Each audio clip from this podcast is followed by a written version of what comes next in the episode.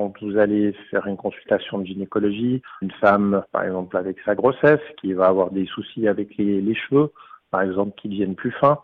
Alors, euh, c'est quelque chose qui est naturel, mais on va pouvoir sur place